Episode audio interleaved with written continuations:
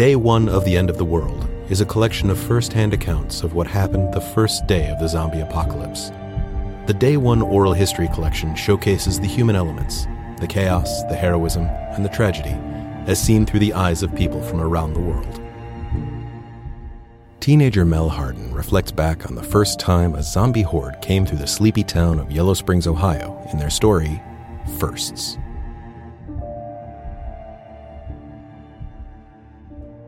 I was just about to hit diamond on Overwatch. I've been working on this day and night for literally months, but it would all be worth it. As I was clinching my final victory, the Chode, also known as my six year old brother John, stormed into Charlie's room next door. I heard him bellowing, Charlie, come quick! Something's happening!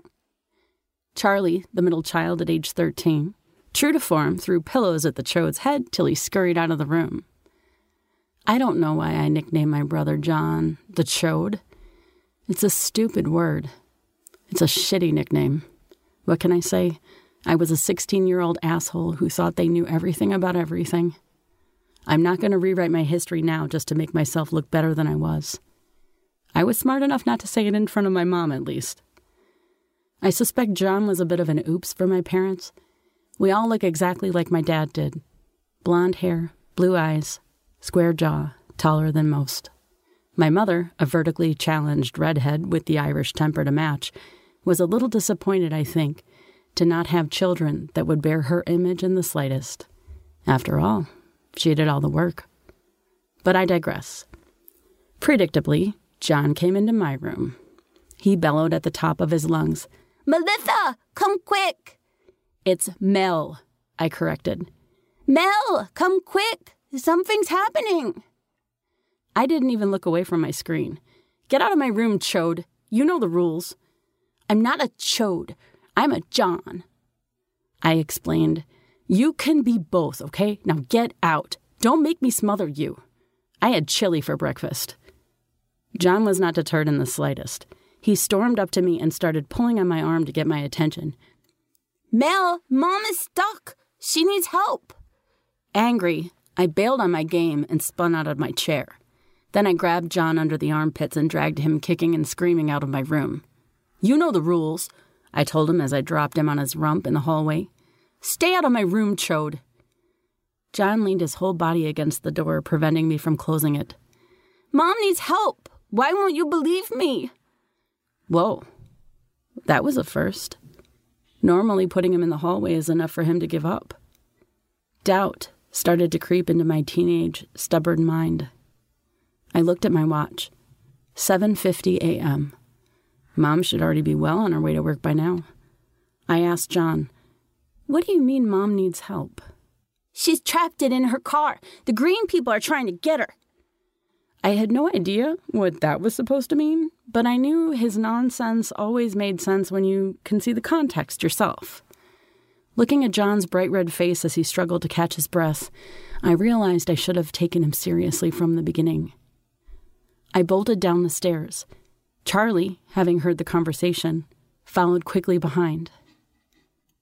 John shrieked even louder than before as I ignored him. Mom said not to go outside, Mel. You listen to Mom. She said not to go outside. She said not to go outside. I opened the door, and a grayish green, decaying hand shot in between the door frame and the door and grabbed the front of my shirt. The weight of the man's body slammed against the door, threatening to break the chain lock. The friction of its skin against the door jamb made a wet, smacking sound. Mom grew up in the Bronx. It doesn't matter that we're now living in suburbia, in Ohio, where literally nothing ever happens. House Protocol dictates that we leave the front door chained at all times. And because I bike to school, I almost never use the front door. I go through the garage. So when I do use the front door, I always forget to unchain it on the first try and make myself look like an ass. Thank Christ for looking like an ass. I pushed at the door, throwing my body weight against it, over and over and over, Charlie broke out of his stunned stupor and slammed his body against the door in unison. The hand owner never pulled back, never retreated before the bones in his forearm snapped in half. The hand and wrist bungeed toward the floor, still attached by skin and sinew. Finally, we closed the door and quickly locked the deadbolt against the. the. My mind refused to speculate. I slid down the door and landed on my ass with a thud.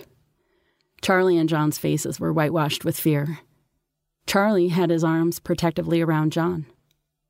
That was a first, too. I got down on my knees in front of John so we were eye to eye with my hands on his shoulders. I said, Okay, when did you talk to Mom? Just now. I talked to her from the window in my room. I peered outside the front room window briefly and quickly dropped the curtain back in place. A sea of what I could loosely call people were out on our front lawn, all of them grody looking and sick. I didn't want to get their attention. I just needed to see if Mom's car was still in the driveway, and there were too many of them pressed up against the windows to see clearly. I stood up and looked out the front door peephole instead. And of course, it was there. Mom's ancient Caprice Classic had constant alternator problems. The car usually turned over after a few tries, but I guess today was not Mom's lucky day. John's words came back to me. She's trapped it in her car. The green people are trying to get her. Context I felt sick. I swung John up into my arms and flew up the stairs, carrying him on my hip with Charlie in tow. John's room was an addition to the house built on top of the garage. Dad built it so that the boys could each have their own room. He thought it was worth the money to save on future fighting. John's room was built like an attic room with a slanted ceiling and a perfect view of our driveway. I tripped over a couple of wooden blocks on the floor of John's room. I righted myself just narrowly avoiding a solid faceplant. The three of us looked out the open window down at Mom's car. She had the moonroof open part way. She waved at us, and as she smiled an exaggerated game show host toothy grin, she made us laugh in spite of ourselves. Irish humor, dark but effective.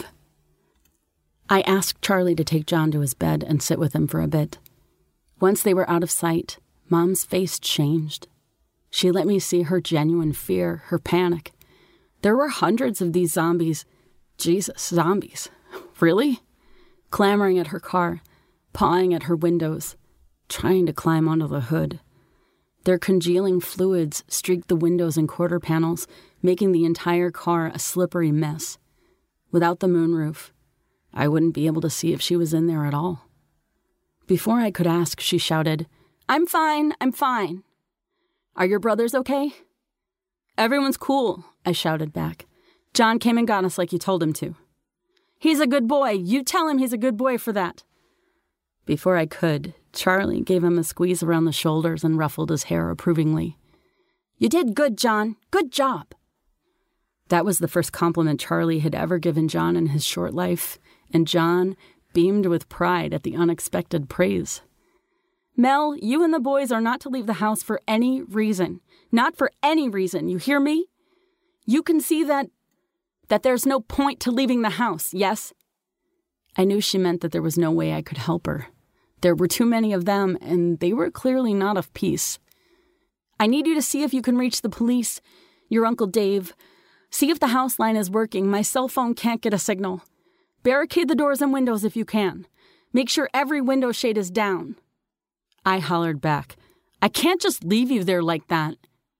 Yes, you can, she ordered. You can and you will. God damn it. Mom swearing. Another first. I need you to make sure your brothers understand as much as they can. You are in charge now. They need to listen to you. You tell them I said so. We hear you, Mom shouted Charlie. We got it. She looked relieved. Good. Mel? Yeah, Mom.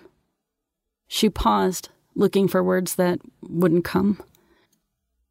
Finally, she said, I love you. That's when I got scared. Really scared. The panic choked in my throat. Which is good, because there was no fucking way I would shed one single tear in front of my brothers. Not now. That verse was for later. My voice cracked, but the anger grounded me. Don't you do that, Mom, I shouted. Don't you do that to us. She nodded, saying nothing. We sat there looking at each other stupidly. I had to do something, or I was going to lose my mind. I called down asking, You need anything? You hungry? No, I'm fine. Well, you're going to need something soon, I told her. We'll figure out how to get some supplies to you, and without going outside, I added before she could say it. Whatever you think is best, Mel. You're the boss. That's what she says when she's going out for the night. You're the boss. And she says it to make sure my brothers know they have to listen to me and to make sure I understand that they are my responsibility now. I never thought about what kind of responsibility I had been entrusted with before, taking care of my brothers when mom was away. But now, acutely, I understood. This is not a drill, Mel. Suck it up. I turned and explained the situation as simply and calmly as I could to my brothers. I wasn't worried about Charlie. He was old enough to understand. I was worried about John, and as I suspected, he didn't take it well. We can't just leave her there, he screamed at me. We gotta help her. I said, I know, and we will. We're gonna help her. But we cannot go outside to help her. Ever. You got that? He pulled away from Charlie in defiance. You don't have to go outside, but I'm not scared. I'm going to help. He took off like a shot and was out of the room and halfway down the hall before I could even attempt to stop him. I tried to stop him with my voice, shouting, You come back here right now, Chode. Don't make me tell you again. And with a fury I have never seen in any child, he whirled on me. He was perfectly silent, but his intense face and full stop made me the deer in the headlights of a Mack truck. When he was sure he had my full attention. He said to me, I am not a chode. I'm a John. God damn it. I reminded him, You don't even know what a chode is. His eyes blinked rapidly. He took a deep, shaky breath, opened his mouth to speak, and stopped. One tear slid down his cheek, which he punished with the back of his hand for its insolence. Too much happening at once for him, I thought, and I was way too harsh, I know.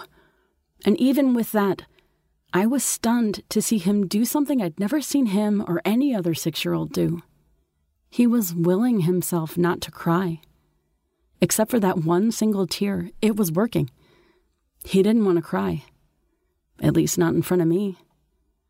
I guess apples really don't fall far from the tree. I got down onto the floor next to him and pulled him onto my lap, holding him to assuage my own guilt as much as to comfort him. I'm sorry, John. I won't ever call you that again. He looked up at me with his big, hopeful eyes and said, You won't? I promised him I wouldn't, and I never did. This has been day one of the end of the world an oral history of the zombie apocalypse. This episode was written and performed by Brenda Holiday. Narration by Gregory Larson. Find out more about these talented artists and this podcast at necrodemic.com.